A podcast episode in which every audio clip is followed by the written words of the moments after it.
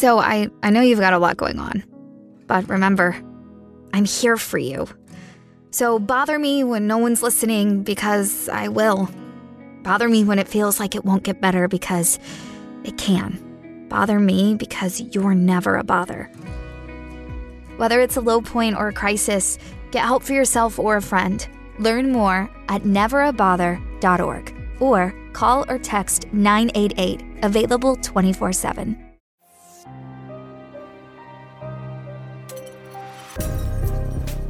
Hello, everyone. What is up? Welcome back to another episode of Killer Instinct, you guys. Happy Wednesday. I hope you guys are having a great week. It's the middle of the week, almost the weekend.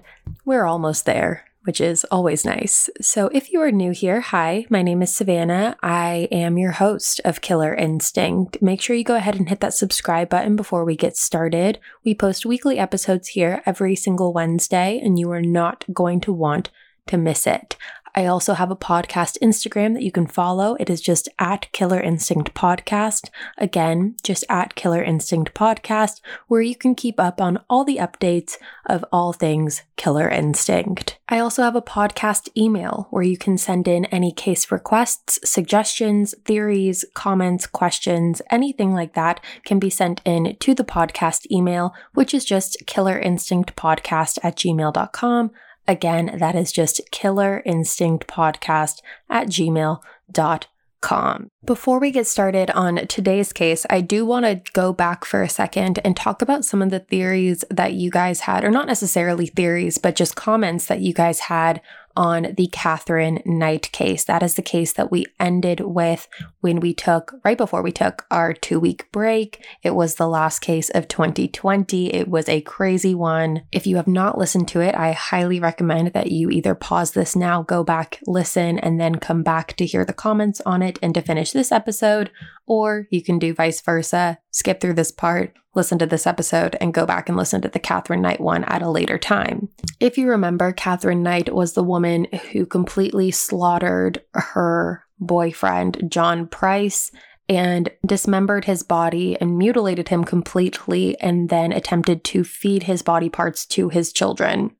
Yes, you heard that correctly. This is a case that will blow your freaking mind if you have not heard this one already. So, we covered this case and you guys had a lot to say about it. Again, you can always email killerinstinctpodcast at gmail.com to let me know your thoughts. And you guys definitely did that for the Katherine Knight one. So, I figured that we would go through some of them and read what you had to say. So the first entry comes from someone who says, Hi, Savannah. Me and my cousin absolutely adore your show and just thank you for existing. But I have one thing to say about Katherine's case. I've lived in Australia for a decade at least before coming back to my amazing home country. And I remember when I was in kindergarten, we heard little snippets of this story and we called her Crazy Killer Katherine. So I was excited to see when you did her case and I got to see the full picture. Both me and my cousin want to ask why on earth did John sleep with her knowing full well that she was going to kill him? Even earlier, telling the same to his coworkers.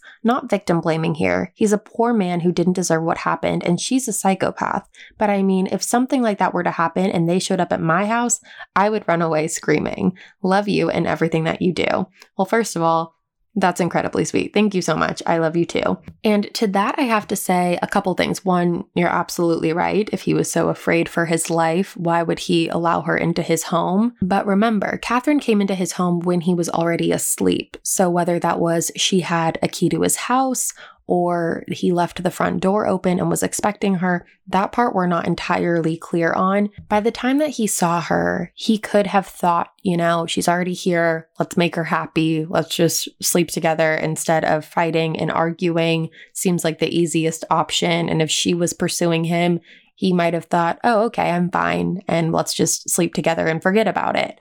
I don't think that if Katherine came into the home threatening him initially that he would have continued to have done that and would have slept with her. But again, remember, John was also fully aware of Katherine's violent past. We talked about that.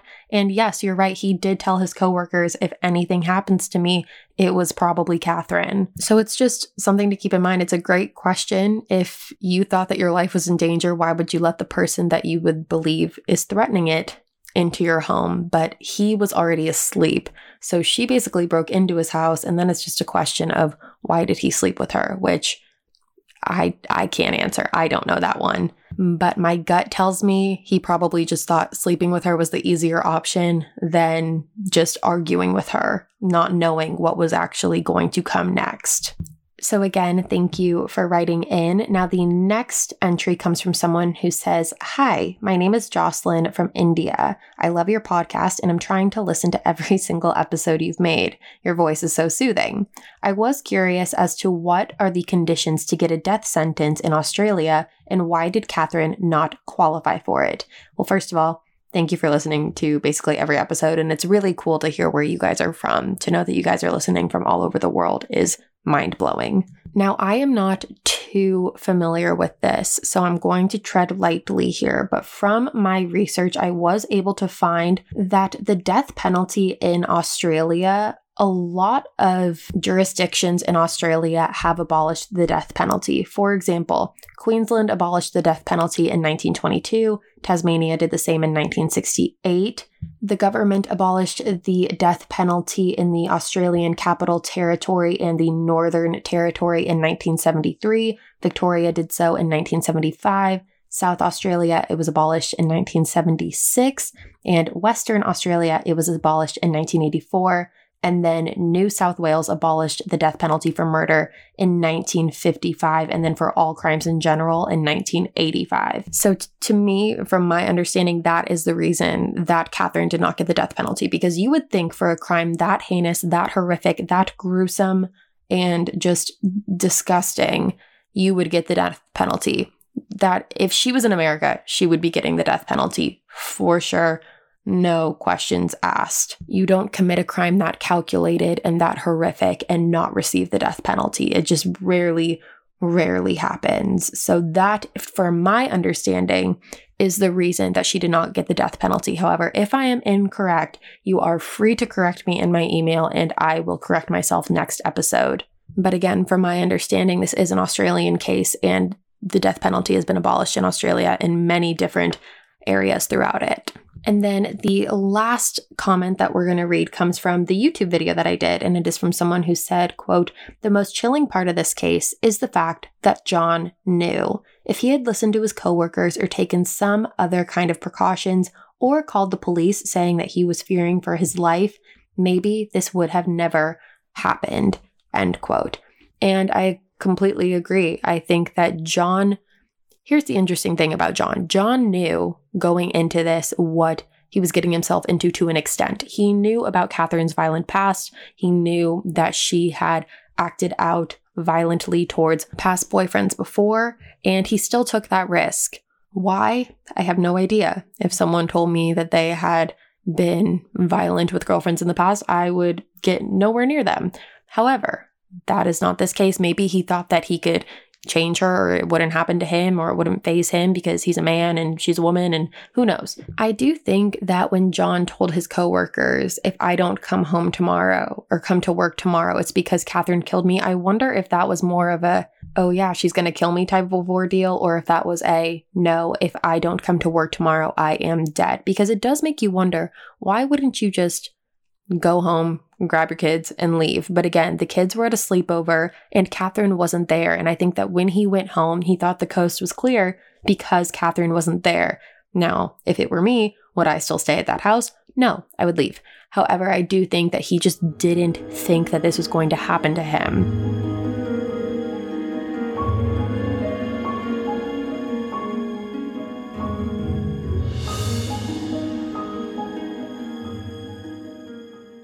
Imagine an app designed to make you use it less. Seems a little counterproductive, right?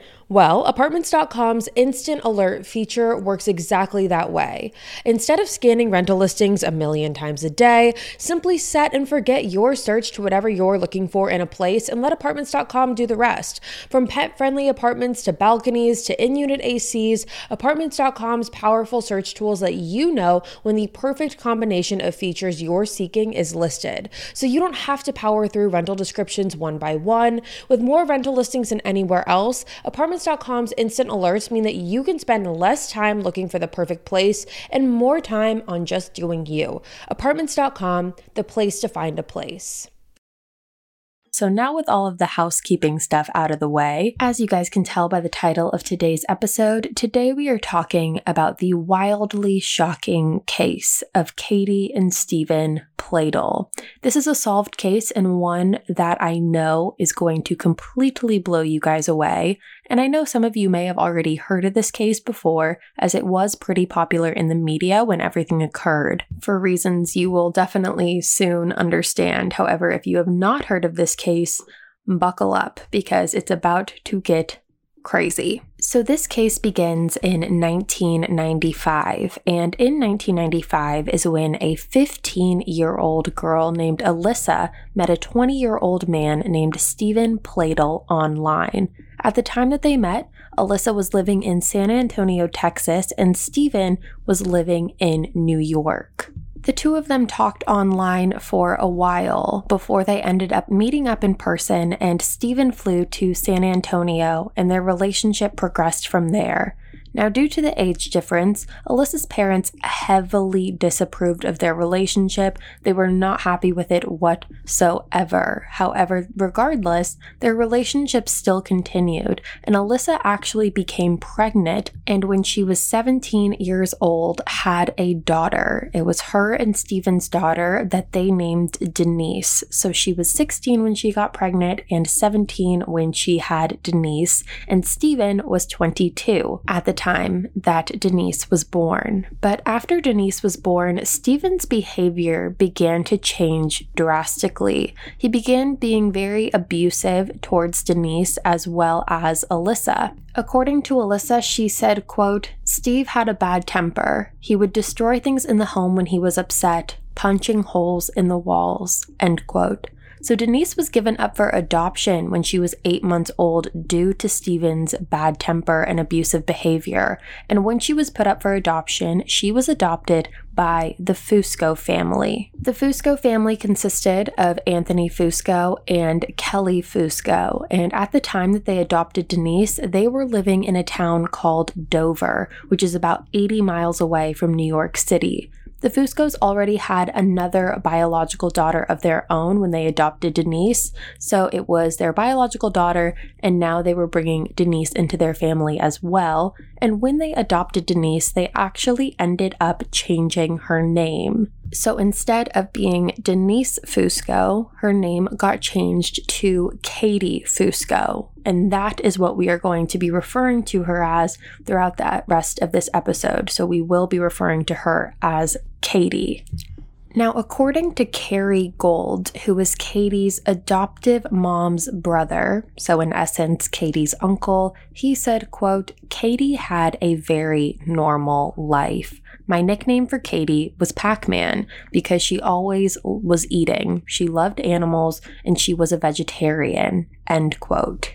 Katie attended Dover High School and was well known for her artistic abilities. She was incredibly creative and would always draw comic strips in school. And her life plan was actually to attend college and pursue a career in digital advertising. In a blog post, Katie wrote, quote, "A pen and something to draw on became a safe place for me. Ink became my weapon against rules and regulations. To be short, for me, a life without art is no life at all." End quote. Now, Katie's plans to go to college were actually cut short when Katie was 18 years old and she decided that she wanted to find her biological parents. So that's exactly what she did. Katie had reached out to Alyssa and Steven, who at that point were living together in Henrico County, Virginia. And after talking back and forth online for a little bit, Katie decided that she was going to actually go to Virginia and move in with her biological parents. She wasn't going to go to college, that was going to be put on hold for a little bit. She was going to go live with Alyssa and Steven. And Alyssa and Steven at this point also had two other daughters as well. They were their biological daughters. And Alyssa said that at the time that she got pregnant with both of her younger daughters, she was just much more stable to be a mother. She was in a much better place to be a mother than she was when she got pregnant with Katie. So, after talking back and forth online for a little bit, Katie decided that she was going to go to Virginia and move in with her biological parents. Now, her adoptive parents, Tony and Kelly, said that they were very apprehensive about Katie making this move. However, she was 18 years old and that she was old enough to make her own decisions. So they ended up supporting her in this move. Now, when Katie moved in with the Pladls, she was not moving in to a happy go lucky family. At the time of the move, Steven and Alyssa had decided to separate. However, they were still living in the same house together, but they were sleeping in separate bedrooms. And according to Alyssa, she said that she had suffered from emotional and verbal abuse from Steven for years. She said, quote, I was always on eggshells. Whatever his mood was, everybody knew, and that mood was not often happy. There was a lot of yelling, a lot of things smashed in the house and in front of our kids. End quote. And when Katie moved in, she actually told Alyssa that one of the main reasons that she had been put up for adoption was because Steven had abused her when she was a baby. However, according to Alyssa, she said that the news of this didn't seem to be a concern of Katie's at all. It really didn't phase her, and she wasn't upset by this. Steven also didn't have a job at the time that Katie moved in, so he was pretty much home the majority of the day while Alyssa was at work as a supervisor for T Mobile and pretty much instantaneously, Alyssa said that Steven's behavior changed when Katie moved in to the home. And something that Alyssa also noticed when Katie moved in was Steven's attention to his appearance. Prior to Katie's move, Steven never took into account his appearance. He never tried to impress anyone, never tried to dress up. However, Alyssa said that when Katie moved in, she started to notice that Steven took much more consideration into his appearance appearance. He started wearing skinny jeans and tight shirts. He started to grow out his hair and he also shaved his beard. And after about six weeks of Katie living with the Pladls, Steven actually slept on the bedroom floor of the room that Katie slept in, and at first, Alyssa thought that this was immediately strange. Red flags went off everywhere. However, she decided to let it go. But it is when it happened the next night after that, so now with it being two nights in a row, Alyssa immediately decided to confront Steven about this. And this is when Steven told her that it was absolutely none of her business, and he stormed out of the house with Katie. And then finally, in November 2016, Alyssa had enough of everything and decided to move out of the house with her two other children, leaving Steven and Katie to be the only ones living in that house. And just for timeline purposes, Katie moved into the house in August 2016, and Alyssa then moved out in November 2016. So it was just a couple months before Alyssa ended up moving out. Now, what Alyssa didn't know at the time that she moved out was that Katie and Steven had already began a sexual relationship behind her back while she was still in the house. The relationship was consensual and it continued once Alyssa left. And even though this relationship was carrying on for months, Alyssa actually didn't find out about it until May 2017. And the reason she found out about it was actually because Alyssa was looking through the journal of her 11 year old daughter and in this journal, she found an entry where her daughter wrote, quote, My dad calls her baby also his baby. My dad even says she's my stepmom. He doesn't even want me to say or call her sister anymore. End quote. And this is when Alyssa put two and two together. Katie was pregnant with Steven's child. After reading this, Alyssa called Steven and she said, quote, I started to become hysterical and I called him. I said, Is Katie pregnant with your baby? And he just said, I thought you knew. We're in love. End quote. Okay, we're gonna take a short break, but we will be right back with more of the Killer Instinct podcast. All right, you guys, welcome back. Now we move to July 20th, 2017, and this was two months after Steven's divorce from Melissa was finalized. And on this day in July, Steven and Katie ended up getting married in Parkton, Maryland.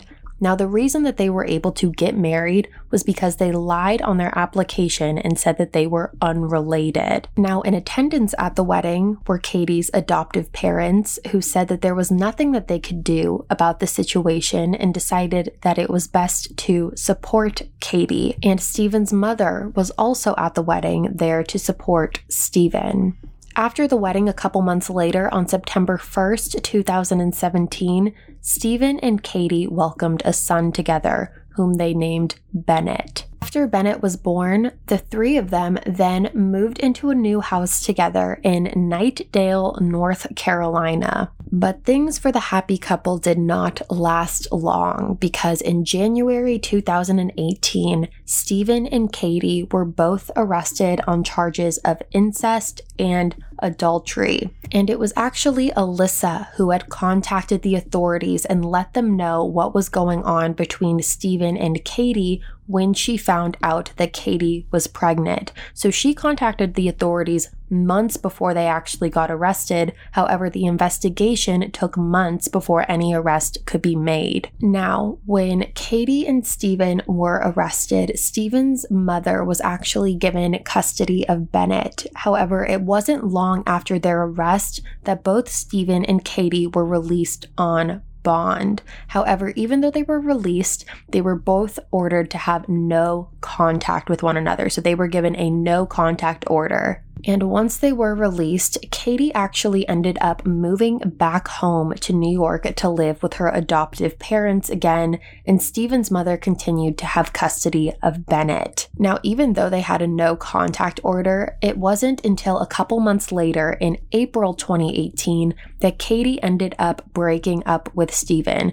And just to clarify, this no contact order didn't just mean that they couldn't not see each other in person, it meant no phone calls, no texting, no FaceTime, no Instagram, none of that. Nothing was allowed. No contact means no contact. However, Katie actually ended up breaking this no contact order when she called Steven in April 2018 and ended their relationship. She called him and told them that the relationship was over, and this absolutely infuriated Steven. So much so that he ended up driving through the night from North Carolina to New York on the night of April 11th, moving into the early morning hours of April 12th. However, before he left, he made one stop before he took the drive, and this stop was to his mother's home to pick up his son, Bennett. This is when Steven drove Bennett back to his house, suffocated him, and left his body in a closet. After Steven murdered his son, he then got in the car and started making the drive to New York. On April 12, 2018, which was a Thursday, Katie and Tony, which is Katie's adoptive father, left their home in Dover and started to head towards Waterbury. However, what they didn't know was that Steven had been hiding in a minivan nearby, waiting and watching for Katie to leave. Once Katie and Tony finally did leave, Steven began to follow them and shortly after open fired while they were at a stop sign, shooting both Katie and Tony, which resulted in both of their deaths. After shooting them, Steven then called his mother and told her that he had killed Bennett, Katie, and Tony. And this is when Steven's mother hung up the phone to call the authorities and told them what had happened and also asked them to do a welfare check on Bennett. So, this is when the authorities went to Steven's home and found Bennett dead inside of one of the closets in Steven's house. At this point, police obviously wanted to get to Steven, but before they could, Steven had pulled over to the side of the road and turned the gun on himself, ultimately ending his own life. And that's really where this whirlwind of a case ends. I do want to mention, though, that this case did bring to light the term genetic sexual attraction, because when this case blew up, obviously you hear incest and everyone freaks out and it becomes this whole ordeal because it is a whole ordeal. But this case really brought genetic sexual attraction and put a term to it to the light. Now, what this means, it's not just simple basic incest, which is not simple or basic, but what it means is it is defined as an overwhelming sexual attraction that may develop between close blood relatives who first meet as adults. So basically, the difference with this is genetic sexual attraction happens when two blood related relatives meet later in life. So it's not like they're growing up with them. It's not like Katie grew up with Steven her entire life and then this happened. This was she met Steven when she was 18 after already living with a different family her entire life. However, I do want to say, whichever way you want to word it, however you want to put it, this is incest, whether they met later in life or knew each other throughout the entirety of their lives. This is incest. And this is a case that we've never really covered before. We've never really talked about incest. I know that I did the Elizabeth Fritzl case on my YouTube channel years before Killer Instinct was ever a thing, so we've never really talked about it. And when I was researching this case, it was just one thing after another of how could this even get any more twisted, but then it shocks you and it does. And when it comes to Alyssa about this case, she said, quote, I will remember Katie in my own way. As for Steve, I have no idea and I don't even want to think about him. End quote. Like I said earlier, Bennett is in the custody of Steven's mother. And to me, I think what's most shocking about this case is how recent it was. This happened basically three years ago, a little under three years ago at this point, and that's wild. Again, some of the cases that I read and the cases that I cover, I always think that this had to have happened so long ago because there's no way that this could be happening now. And then you cover something like this that just happened under three years ago, and it just goes to show that this is happening in the day to day and in everyone's day to day life. So it's mind blowing, and I would love to hear your opinion on it. So let me know what you think. You can email me at killerinstinctpodcast at gmail.com. Again, that is just killerinstinctpodcast at gmail.com And with that being said, you guys, that is all from me today. Thank you so much for tuning in to another episode of Killer Instinct. If you're new here, hi, my name is Savannah. I'm your host of Killer Instinct. Make sure you go ahead and hit that subscribe button, that way you never miss an episode. And with that being said, I will be back next week. And until then, stay safe, guys.